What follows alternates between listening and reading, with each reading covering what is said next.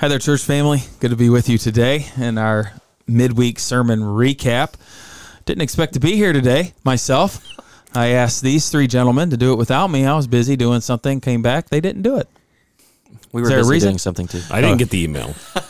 No, we had the conversation. Yeah. I don't think I was a part of that. I think you weren't there, Dave. It was Spencer and Scott in the hallway after church Sunday morning.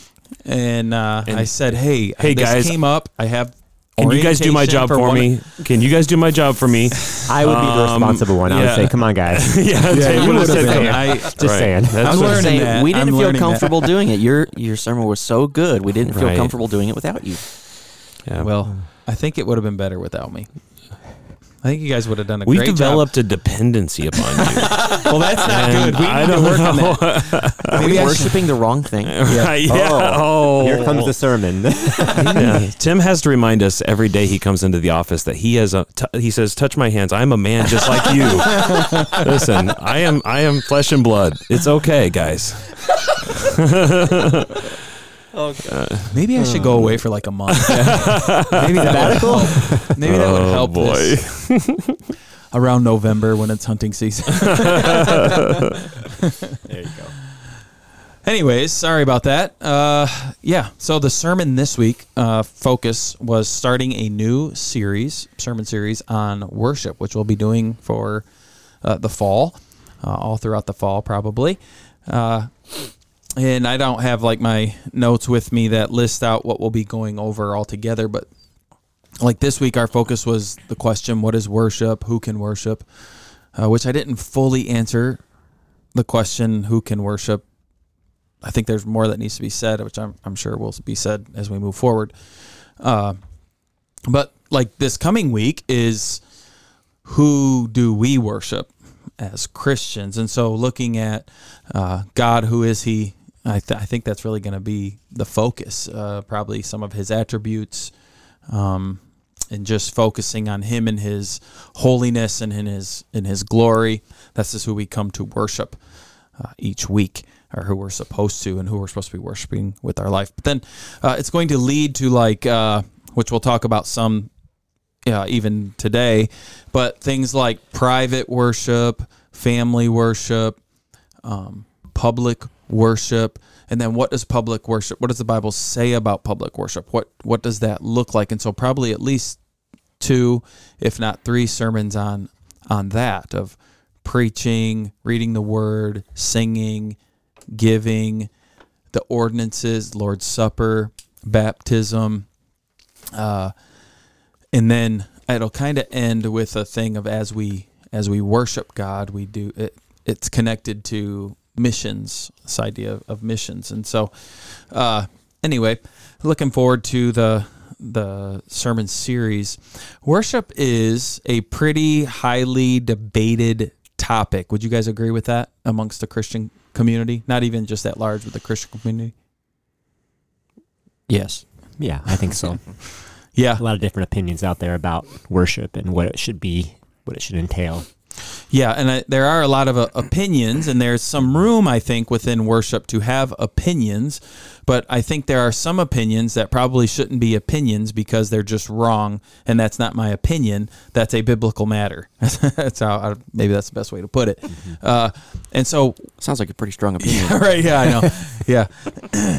But I'm hoping through this series to look at those questions and then deal with that. And so it's not uncommon nowadays to drive by a church and to see a sign that says, hey, we have a contemporary worship service at 11 o'clock. We have a traditional worship service at 9 o'clock. You know, it's like, well, what are you talking about? You know, what does that mean? And that's a helpful, I think, thing pointing out is that oftentimes when people talk about worship, in that specific instance, that is only a change of music. Yes. Mm-hmm. So that's what makes it a difference between mm-hmm. being a contemporary service or a traditional service, because most of the time you're getting the same message. Mm-hmm. It's usually probably the same sermon. Yeah.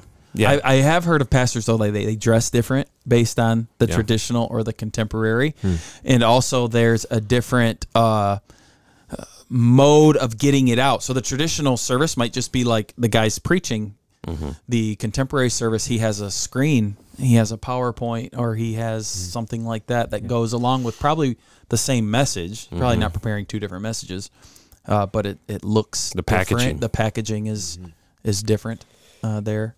Yeah. But as we looked at this week, this question of what is worship, even what we're talking about now with the contemporary traditional, that is one aspect of worship when we use that word, the word worship, because worship is one of those words that we must define in order to be able to have a conversation, because it's one of those words that when I say worship and when you say worship, we might actually be talking about two different things because we don't have it defined well. Another example would be like the word love today, or justice. Like, okay, you're going to have to define that for me. What are you talking about? Or even God, right? You can talk to people, yeah, I worship God. Mm-hmm. What do you mean by that? Or in churches, gospel. What do you mean by gospel? That's another word that you have to define it, because a lot of people put it on their websites or even talk about it. But when you get down to the nitty gritty of the word, you realize we're talking about two different things here. And so that's why this first sermon, kind of as an introduction, was to help us define worship as we move forward in this series, so that we're all on the same page. And we actually talked about it a lot in the office and talked together, because I'm not the only one who will be preaching during this sermon series. I think Spencer and Scott are going to be preaching as well, at least one of the messages in it. And so we wanted to be on the same page as we all talked about it, of the terms that we were going to use, and just so, again, we were focusing in the same direction.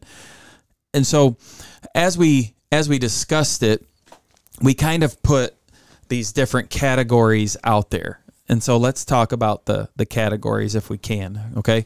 The first one was general worship, or reflecting the glory to God that he deserves. And so we pull that from Colossians 3. I read 12 through 17, but really 1 through 17 is like a big section there of this. And it's the idea when Paul talks about whatever we do all things to Christ, right? No matter how. So it goes to, everything is wrapped up in this, right? Right. Like your vocation, your family life, your friends, your hobbies, all of you would be wrapped up into this general worship of reflecting glory. First of all, as a Christian, we know that we're supposed to reflect the glory of God, and so I tried to do my best to. I didn't do it yet here. It was more talking about our worship, but we'll talk more of that when we ask the question, "Who worships?" We all do, and there's a reason for that. But Romans 12:1 is another area where it says that our true spiritual worship is to be a living sacrifice because of what Christ has done for us. So he gave his life for us. What do we do in return? We give our life to him and everything. And so that's all facets of our life, and that's this idea of general worship. You guys got anything on that part? The general?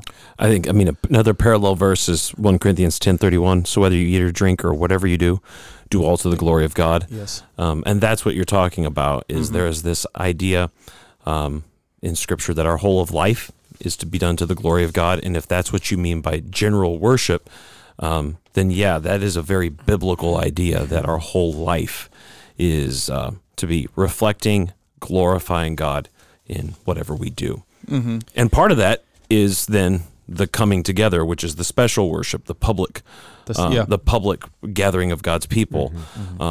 But they're related, but they are distinct too. Have you guys come across people or had any conversations where it seems like people elevate the general worship more than what we're going to talk about next, the specific worship? Yeah, I have. Yeah, for sure. Of people who talk about just you know, I mean, I guess the most explicit conversations I've had have been with men who see their hunting blind as their church, being out in nature and being alone and things like that. Like they say that that's a very spiritual experience for them or whatever like that, which is kind of goofy. But yes, I mean, people definitely elevate this kind of personal all of life. But I think it's important to also recognize, like, when we say that all of our life is worship, we have to recognize and ask the question, well, what makes all of my life worship compared to all of the life of somebody else who isn't a Christian? What about my life is different than them? And so it's not just, oh, all of my life I drive to work and I worship because I'm driving to work. It's the way you live your life, walking in obedience to the Lord and trusting in Him and as a witness to Him, that those are all acts of worship as you do that. And so just living your life is not worship, because non-Christians just live their life. So there's something different about that, and the way that we go about doing that, which is what I think Romans 12:1-2 is about, is the fact that you're being transformed. There is something different about that. But yes, like I have seen people that emphasize that as an overemphasis and an underemphasis of like corporate worship. And the way you talked about in your sermon was worship gathered versus worship scattered. You used that phrase. That was helpful. Mike Cosper brought that up in his definition. He had like just a real small one, and he didn't, in his book, it wasn't like, this is my definition of worship. He just had this line where he said worship is both an all of life, a scattered reality, and then a uniquely communal gathered reality. And he brought that out in his book, Rhythms of Grace, in his introduction and helping us move forward, which I thought was a helpful thought to talk about what we had been talking about in the office. And so, there's I do think that there's a sense with some people that the true Christians care more about the general worship because we do it every day, right? That's for the uppity ups. There are those who go on Sunday, they punch their ticket, they're not really into it, right? And so for us holy people, though, it's an everyday experience, an everyday thing. Or I've even heard some who say, I know some Christians, they need church. I don't really need that because I worship God every day.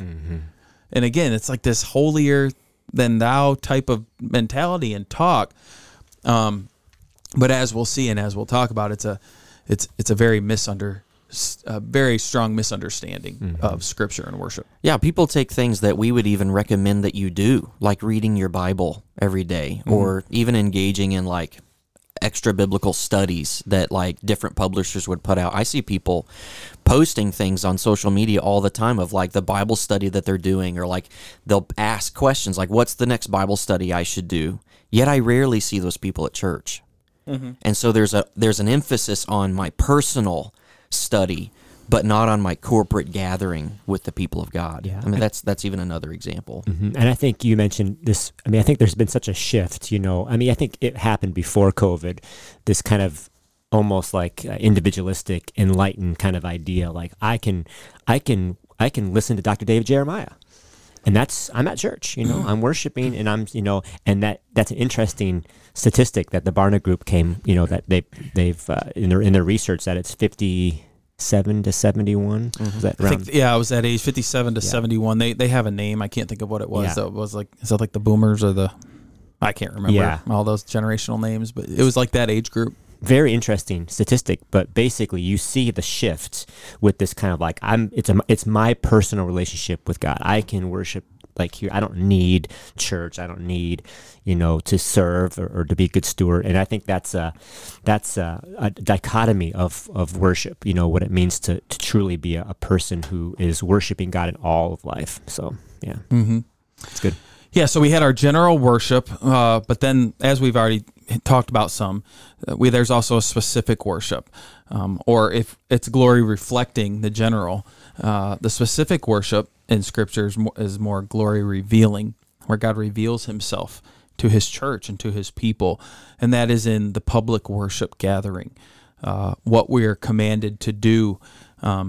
Even in the New Testament, you see the New Testament church meeting on the first day of the week and even calling it the Lord's Day, right? And so they were gathering together to worship together, to be together.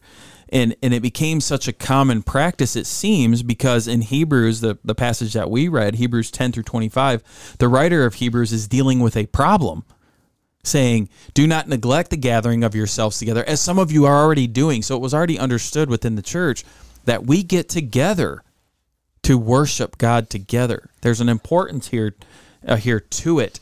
And so there's this specialness there. Did you guys know the Puritan pastor David Clarkson? I mentioned him. You guys know him well. Mm-hmm. He was didn't he pastor the church with Owen? John Owen. I think there was a connection there. Yeah. I think you're right. Was he Scottish or? I don't know that. Okay. I don't remember. Okay. I only did a little research into him when I saw this, but he has a sermon on public worship, and he uses Psalm 87:2, where it says, "The Lord loves the gates of Zion more than all the dwelling places of Jacob." And he uses that passage to say the public gathering, to show the importance of it. Like, look, he's saying the Lord loves the gates of Zion. Well, what is that? It's the church. As we assemble together and God revealing himself to us, it's more than all the other dwelling places of Jacob. And Jacob is, right, of Israel, of the people, of God. And so all the other places, this is the special place that God has for us to come and to worship together. And so that's why in Hebrews he's saying, do not neglect this. There's an important thing happening in church, in the worship service, the public gathering, that we do. And again, I think we push that aside a lot. And you see it even in churches. I know churches wouldn't say that they don't think the public gathering is important, but it seems as if a lot of churches today don't think it's important. Of the church getting together, their watered down tactics. We talked about this on a podcast or on something recently, but where the churches are catering so much to the consumer mentality that they're offering many services, Saturday services and many Sunday services. Hey, just come in when you can. But it gives this mentality of what's the most important thing here? It's you. Mm-hmm. It's your time. It's your schedule. And we as the church will work around your schedule. Now, there's an aspect of where churches can work around their people's schedule, and it's the kind, appropriate thing to do. But it seems to have been taken to this next level to where it just seems like public worship is an add-on. And I don't know. To me, it just comes across as very watered down. Maybe that's an opinion. But well, I mean, my opinion. I mean, as pastors of a church, we all know the pressure of feeling bad for asking our people to make a sacrifice. Mm-hmm. And that's so uncommon in our culture today. I mean, businesses and those trying to sell products or services is all about trying to convince the buyer or the consumer that this is going to be good for you, and we are going to be the ones to bend over backwards for you because we want your business. And that mentality, unfortunately, kind of invades the church, where pastors and churches, we often shrink away from wanting to ask people to do something sacrificial, which what we're talking about right now, the sacrificial thing is show up, right? Just be there. And even more than like offering other services, there's churches that like, I would say like streaming your service. Like we post it online, we do that, but we don't stream it. Mm-mm. And the reason for that is because we don't necessarily want people to think that, oh, if you can't make it this morning, if you're running behind, just stream it. It's the same thing. Mm-hmm. There are some churches now that are just purely online churches. There is no physical gathering of the quote-unquote members of the church, and they're just online churches. Yeah. And that kind of completely goes against the whole, the name of the church, which means the assembly, or, you know, those who are gathered together. But when I click that button, Scott, I'm there. Oh, yeah. You know what I mean? Absolutely. I'm joining. You can see how many people are there with you watching the video. Right. We've all got our goggles on, and we're all just... Avatars. Yeah, that's another... like their churches are trying to use virtual reality. Right. Well, isn't that lifechurch.tv? Craig Groeschel. I mean, he's not alone in it. There's many others doing it. But that was one of the sad things of the Barna research, is it included... online services in their numbers.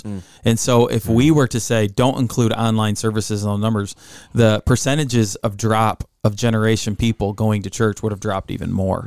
But they counted that. They didn't count, I think, like watching TV and these different things, but it did count, like, do you go to your church's website and stream it? Okay, then you're a good church member. Like, that was even part of that, which I think is why the millennials did rank so high, because they probably are a lot of the internet usage, would be my guess. Again, I'm just guessing that. I don't know that to be a fact. But anyways, I lost my train of thought. I'm sorry. What were you talking about? You said something. Other ways, I think he was saying, in which the church's public worship is kind of downplayed or didn't. And I even hear pastors, this is something I try not to do, but I hear pastors even address the people on the internet in the room. Yeah. You know, those of you watching at home, those of you listening on the radio, those of you who will see this in our broadcast, I want you to know this. And I just think that's foolish and silly. I'm standing to preach to the gathered church there. Who's there? You know, I'm not addressing something. They might be listening 10 years down the road. It doesn't mean what I said isn't still true, but it's like this. That's not what this is for. This is for this moment right now for the people here, right? I just think that's important for us to remember. And Scripture speaks of this specific worship, the public worship, and it speaks of it in a special way, and actually gives us certain things to do when we gather together. And there's not a lot of questions about this, and not a lot of debate about it. We see that he tells us to come together for Lord's Supper, right? We gather together for baptism. We gather together to hear the Word of God preached, to hear the Word of God read out loud, to pray together, and to sing together. Some people would throw fellowship in there too, which I wouldn't have a problem with if you wanted to throw fellowship in there too. And we also see passages of giving, where the people gather together and they give. Paul says, lay aside the first day of the week, and when I come, I'll get what you guys have laid aside, and I'll make sure it gets where it needs to go, to the church that's in need. And so we even see now this time of gathering of giving, and giving talked about as worship and different things. So these seem to be what the Bible speaks of how God will then speak to his people and reveal himself to his people, are through these very ordinary means that we have. Did I miss any? Anything else? No. I thought what you, something you just said reminded me of a phrase that you had said in your sermon that I wrote down when you started talking about this, not the idea of just worship scattered, but also worship gathered. You had, I don't know if you got this from somewhere or if it was just you, but you said that the worship scattered is kind of like the glory of God reflecting, like we are reflecting the glory of God in the world. But worship gathered is glory revealing. Yeah. It's where God, not where, you know, we receive, well, yes, where we receive like revelation, where God reveals himself through his word, through the ordinances, through prayer, through all those things, right? And I thought that was a really good distinction and a way to think about it, where I gather to see God, to receive his word, to be fed spiritually in that sense. And when I scatter, my worship is glory, that glory is reflecting to the world in that sense. I thought that was a good distinction. I like that. Yeah. Yeah, I mean, we don't want to go too deep into it because we're going to do it in this series, but just the benefit of, there's definitely a benefit to general worship. You're called to do it. Reflect the glory of God. And as Scott said, there is a difference in how we live than everybody else. Our worship is going to look different, but I'm still probably going to go to work just like the non-Christian. I'm going to work next to him. And the way I do my work and he does his work might look the same, but internally, my motivations in doing what I'm doing, right? My attitudes in doing what I'm doing probably is going to be different than his, or needs to be. That's that transformation that takes place in our life. My worldview is probably going to be different because it's going to be a biblical worldview. But from the outside, most people looking, you know, if they were to scan Ford Motor Company and everybody on the line, they're not going to say, well, that guy's obviously Christian, that guy isn't, that guy is. Like, look at how different they are. Probably not, right? That's probably not going to happen, that visual. But maybe if you have a conversation, maybe then you start to see a difference. Talk to their manager. Yeah. I mean, yeah, just in some different things, okay? So that's this general worship. But then there's just this specialness that you cannot receive on your own, that God only provides for us in the public worship gathering. and you say, well, you're just being cocky because you're the pastor preaching. No, it has nothing to do with me. I'm just telling you, this is what the Bible says that God uses. And so there's a special thing happening at Monroe Missionary Baptist Church on 10:30 on Sunday mornings. And it's not because of the people on stage. It's because God has said, this is where I reveal myself to my people, through the preaching, through the singing, right? Through these different things, the reading of the word and prayer. Same thing that's happening at some congregation of 25 out in Nevada. As they meet together and are faithful to the word of God, God is revealing himself to them, and it is a special thing that's happening and taking place. And this seems to be a thing of the past, but this is why we used to encourage people to bring their lost friends to church so that they could, in a sense, be a part of this and trust that God will then reveal himself through these ordinary means that he's given us to them, to open their eyes to the truth of the gospel. Now we've taken it, like I've said before in other places, and we've put such a personal emphasis on evangelism, which I think is good. Yes, you should do that. But there's still this specialness of being in the congregation. You know, it wasn't too long ago, Sunday evening worship services were evangelistic because it was like, bring your lost friends here. God's going to reveal himself, right? God's going to show himself through these things, and this is where they need to come to see the truth, right? To see the gospel. And our narrative, it seems, has kind of switched to they'll hear the gospel more in the general worship you do than they will in the public worship that we do. And I don't think that was a good switch. I don't think that was a good flip. And I hope that we get back to, again, not catering in our services to the lost, which we'll talk about moving forward, but doing what we do as the church and watching God do what he does and draw people to himself as we're faithful being the church that we're supposed to be in our public worship services. Well, there's also another area, and the way I said to picture this was to have two circles. So draw one big circle and draw another circle that overlaps that circle a little bit. In the one circle, you have general worship. In the other circle, you have specific worship, the public worship. But there's an area in between that overlaps, and it seemed best to us, we talked about this some, to put private worship in this overlap and also family worship. The reason being is you don't find like this specific mandate to read your Bible every day. You do find that you are to pray every day. You're to pray without ceasing. I don't even know if you'd see a specific mandate. You're not going to see a specific mandate to get in and study the Word of God hard on your own. When the Bible was written, the people just couldn't do that. That would have been a silly thing. You know, it would have been a silly thing to say. They didn't have that capability.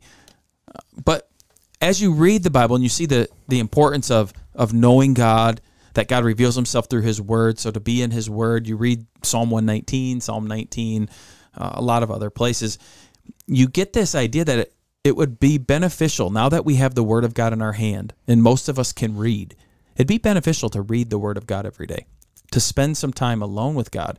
And Jesus did give us an example of this as he would spend time alone with the Father. It seems very often. I don't know if it says every day, but I'm sure he did. But, you know, often where he was having this private time with God. And it seems that we should be doing this same thing. It's not the specific gathering of all of us together.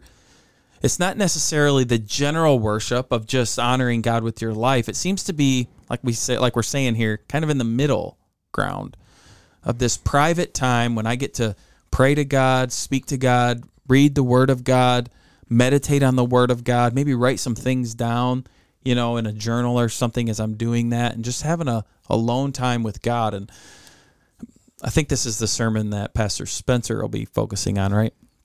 I mean, this could be different amounts of time for different people, who knows? But that seems to be there in this worship overlap. But also with that is family worship.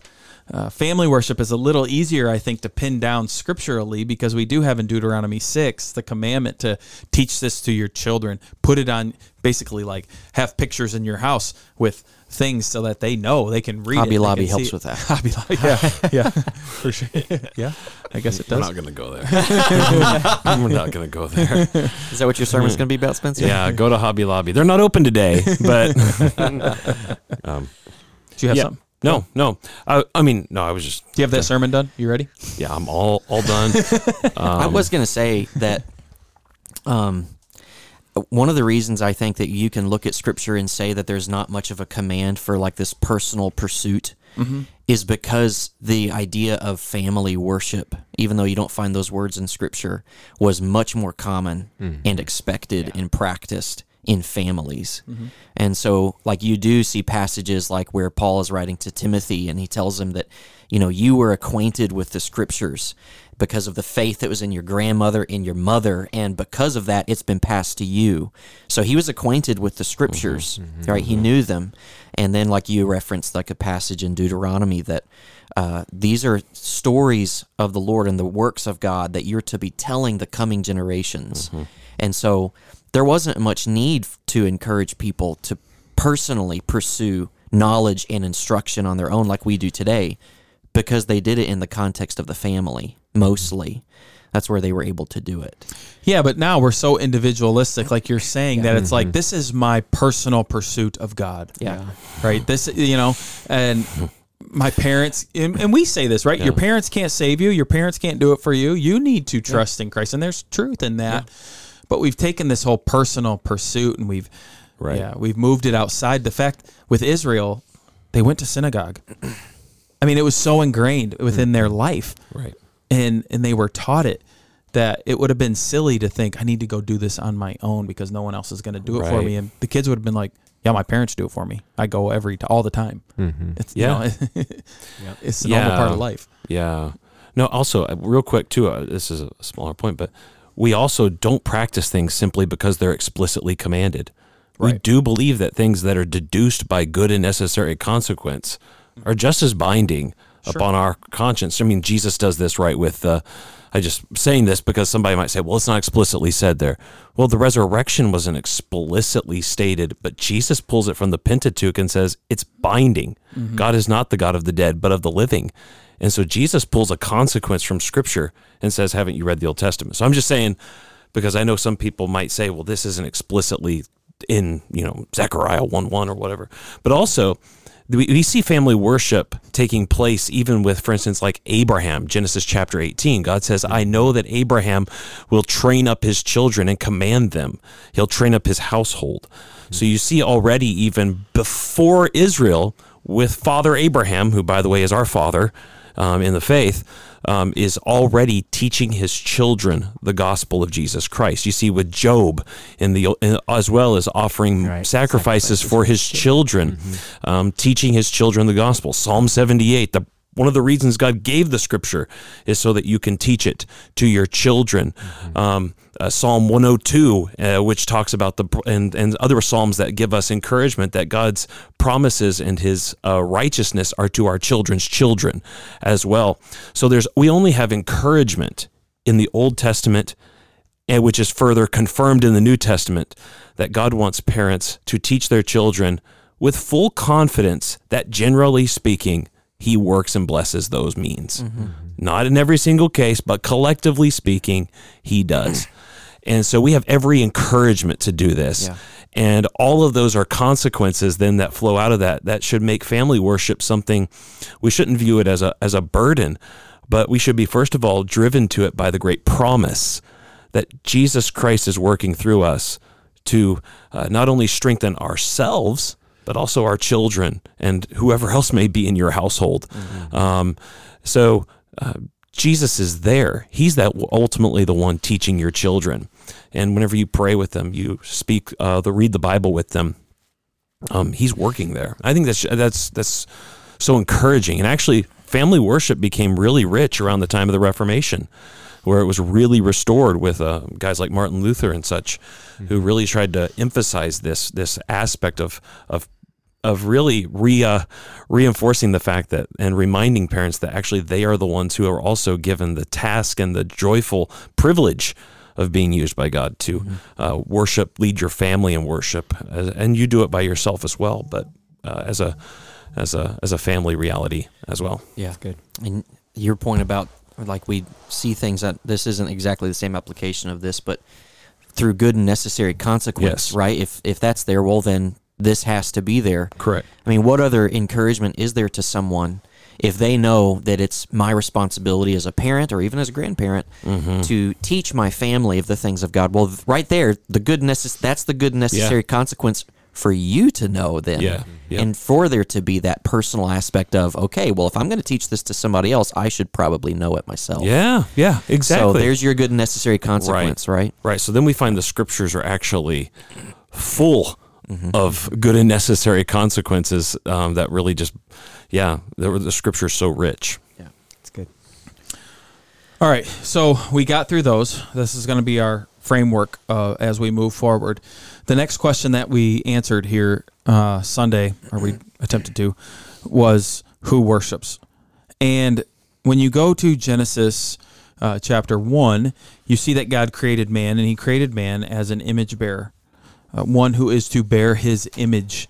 That's what we're supposed to do. That is what we need to do. And so within us is this worship as we bear his image, which was a good thing. We reflect his glory. And so Adam and Eve had the privilege of this and being a part of this and doing this. So the answer is, there is a true answer here that everybody worships. But we see really quickly the problem with everybody worshiping when we get to Genesis chapter 3. And we read this.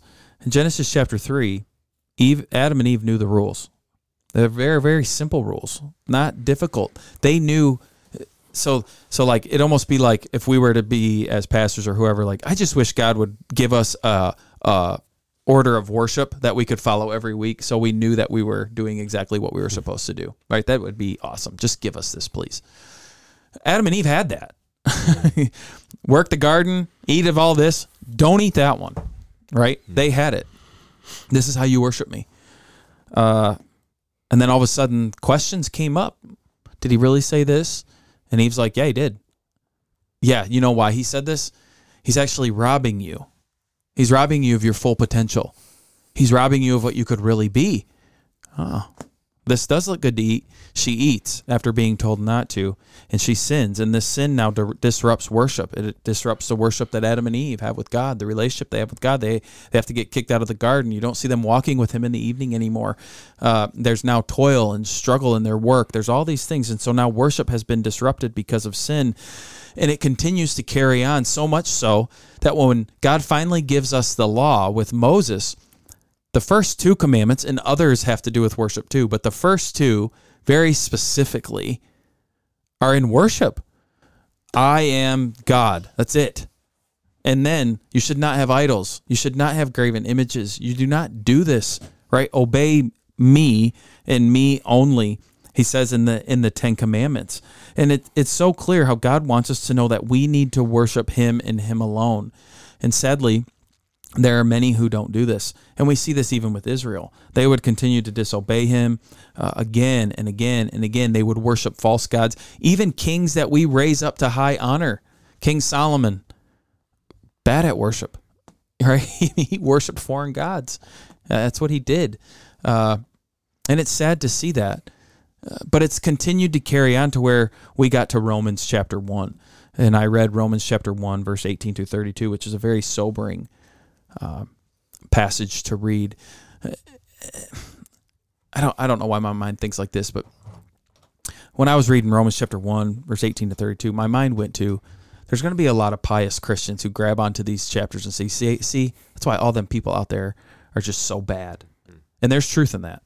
I mean, it seems so clear to me as I read Romans 1, 18, 32, to see our culture today. Mm-hmm. I mean, it seems like a definition of our culture that we live in. Mm-hmm. Absolutely. But it seems like we stop after the homosexuality part as a lot of Christians, and we grasp onto that. Mm-hmm. And we don't keep reading about malice and hatred and gossip and slanderers and disobeying parents. And you even approve of these things, you know? And how often we find that probably in our own lives.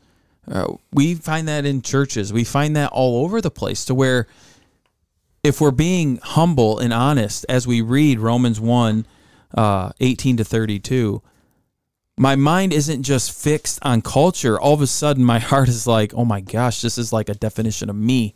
Yeah. You know, it's almost like it's defining me because I struggle with these things so greatly.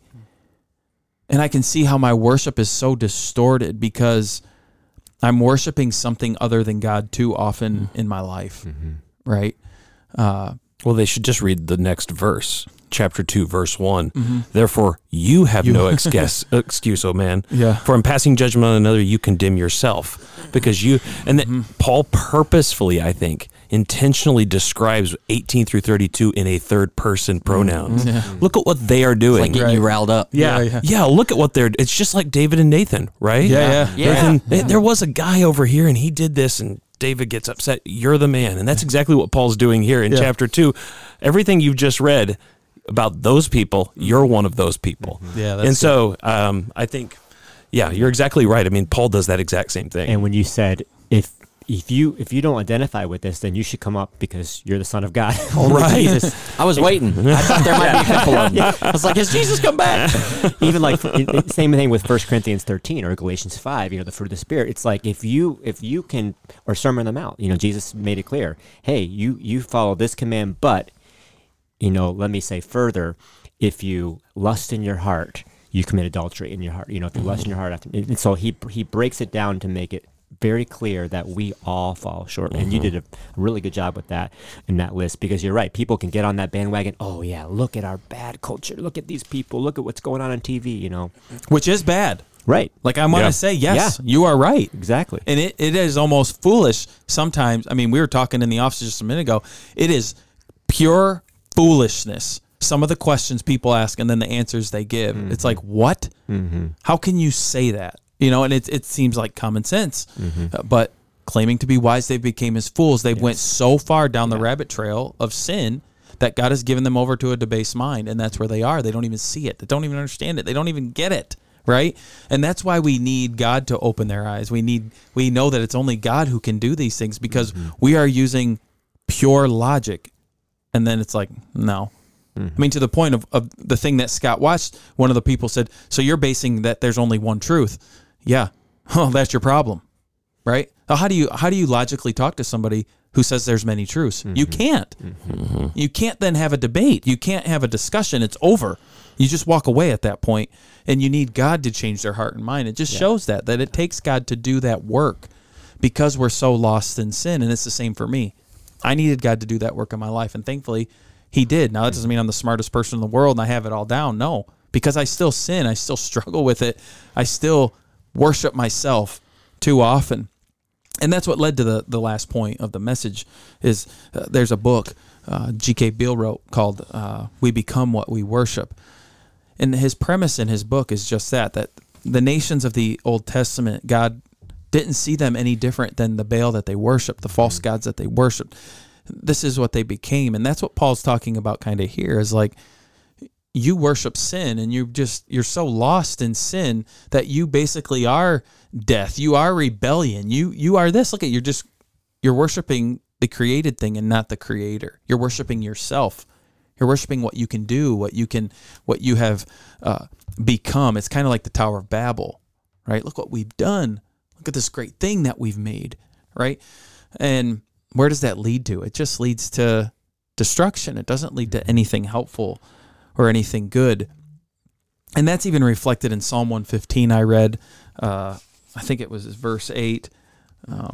It says, those who make them become like them. So do all who trust in them. And so it kind of leaves you feeling a little hopeless about the state of the world and stuff. But I wanted to remind us that as Christians, it's actually good news that we become what we worship. God saves us by his grace, but he also then starts to work within us so that Paul would say in 2 Corinthians 3, he says, and we all with unveiled face, beholding the glory of the Lord, are being transformed into the same image from one degree of glory to another.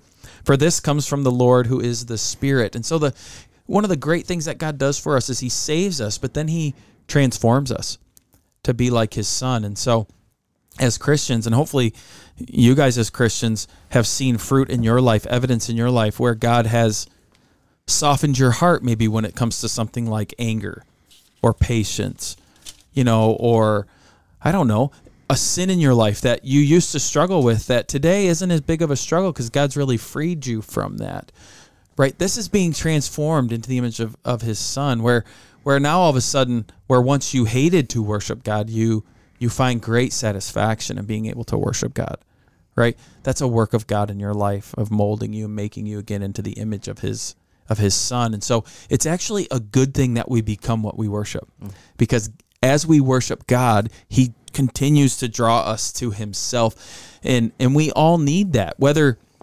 it's a kid in service listening to it, needs to be drawn to be more like God, but same with the 80-year-old in service who's been a Christian for 70 years, still being drawn to the image of God as we come to worship together.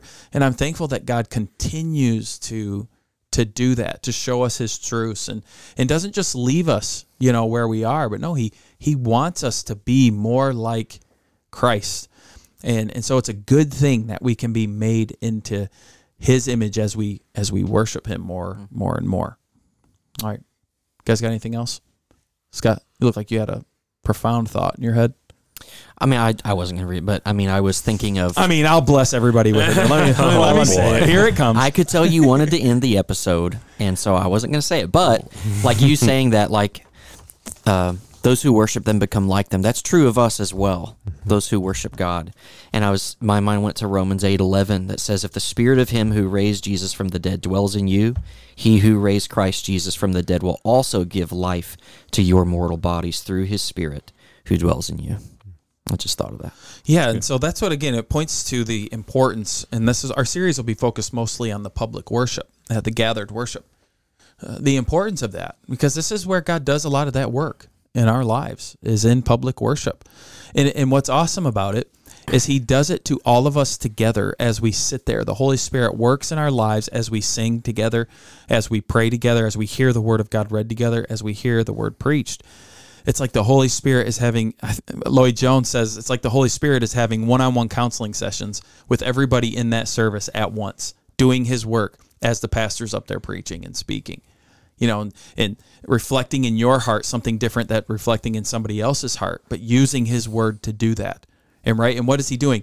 Conforming everybody at once together through the word of God together and reminding us of who we are in Christ all together. And it's just... verses like that just show that importance of being there together, because this is the means by which God has ascribed to us for this to happen, not some other thing that we think we're going to do it on. This is the means by which. And so, yeah, I think that your challenge at the end of the service to everybody was really important and was very timely. See, and it's kind of sad because it shows kind of the state of where church life is. Yeah. I had to convince myself to do that when I walked up on that stage. Everybody else was singing a song. I probably wasn't singing the song. I'm just sitting there debating in my head because I felt like, I should probably challenge them to be here. And then I'm like, I probably shouldn't do that. Yeah. That's like what I said earlier. Yeah, that's what I mean. I feel bad asking them to sacrifice. Right. That's what I mean. Yeah. By being here. Yeah, and it's like... Yeah. What? No, I should ask them to come to church. But then I'm like thinking in my head of people who are here, and I'm like, I think they might get offended. Maybe they think I'm talking about them. I'm like, well, you kind of are. And I'm like going back and forth in my head. Sure, and it's just like, I don't think it's wrong for me to tell them, hey, could you just commit to be here on Sunday? Yeah, it was good. Like, that's all I'm asking. Not for my sake, not for my benefit, but for your benefit. The word says it's beneficial for you to be here, even for you, but also to worship God. Hopefully people took it well. Hopefully people will be here. I just wonder how many people in our church have actually heard a sermon series on the topic of a 12-week, or is it 13-week? I haven't said the number because I don't want people. We were either going to do 7 or 12. We can edit that out. I think it's 12. Yeah. I think it's 12. 12. Yeah, 12 for each of the 12 disciples. Yeah. 12 tribes. 12 tribes for the tribes. Yeah. Yes. 12 gates. Well, I mean, yeah, 12 gates. Yeah, there you go. I just wonder. I want to do a sermon series on the 140,000. Oh gosh, in Revelation 144. 44,000. You're all over that. There are 12,000 in each tribe, though. For each of the 12 tribes. 12 times 12,000. Yeah, but what I was saying is, I don't know how many people in our churches have ever heard a sermon series on the topic of worship before. And I think, if people will commit to be here, just even for this series, like commit to be here for the whole series, I think they'll learn a lot. Yeah. And hear a lot of things they've never thought of before. Mm-hmm. Yeah, I hope so. And again, that's the importance of being here all the time, is we're trying to learn together and grow together. And mm-hmm. God has called us as pastors to help lead this church in that direction. And the time that we have to do that the most is in the public gathering mm-hmm. on Sunday mornings at 10:30. And so hopefully you'll commit to be here. And hopefully it goes well. Mm-hmm. You know, hope so. We'll see. Mm-hmm. Could crash and burn, I guess. But it'll be a sight either way. It'll be a sight either way. Yes. It'll be something to see. Yeah, something to see. No, I'm looking forward to it. Well, that's all that they have today. It's a little longer one again, I see. But, yeah, we look forward to seeing you this Sunday. Like I said, our focus will be on who we worship, focusing on God and how he is alone deserves our worship, adoration, and praise. So I hope to see you Sunday, Lord willing. But in the meantime, I hope you have a great week. God bless.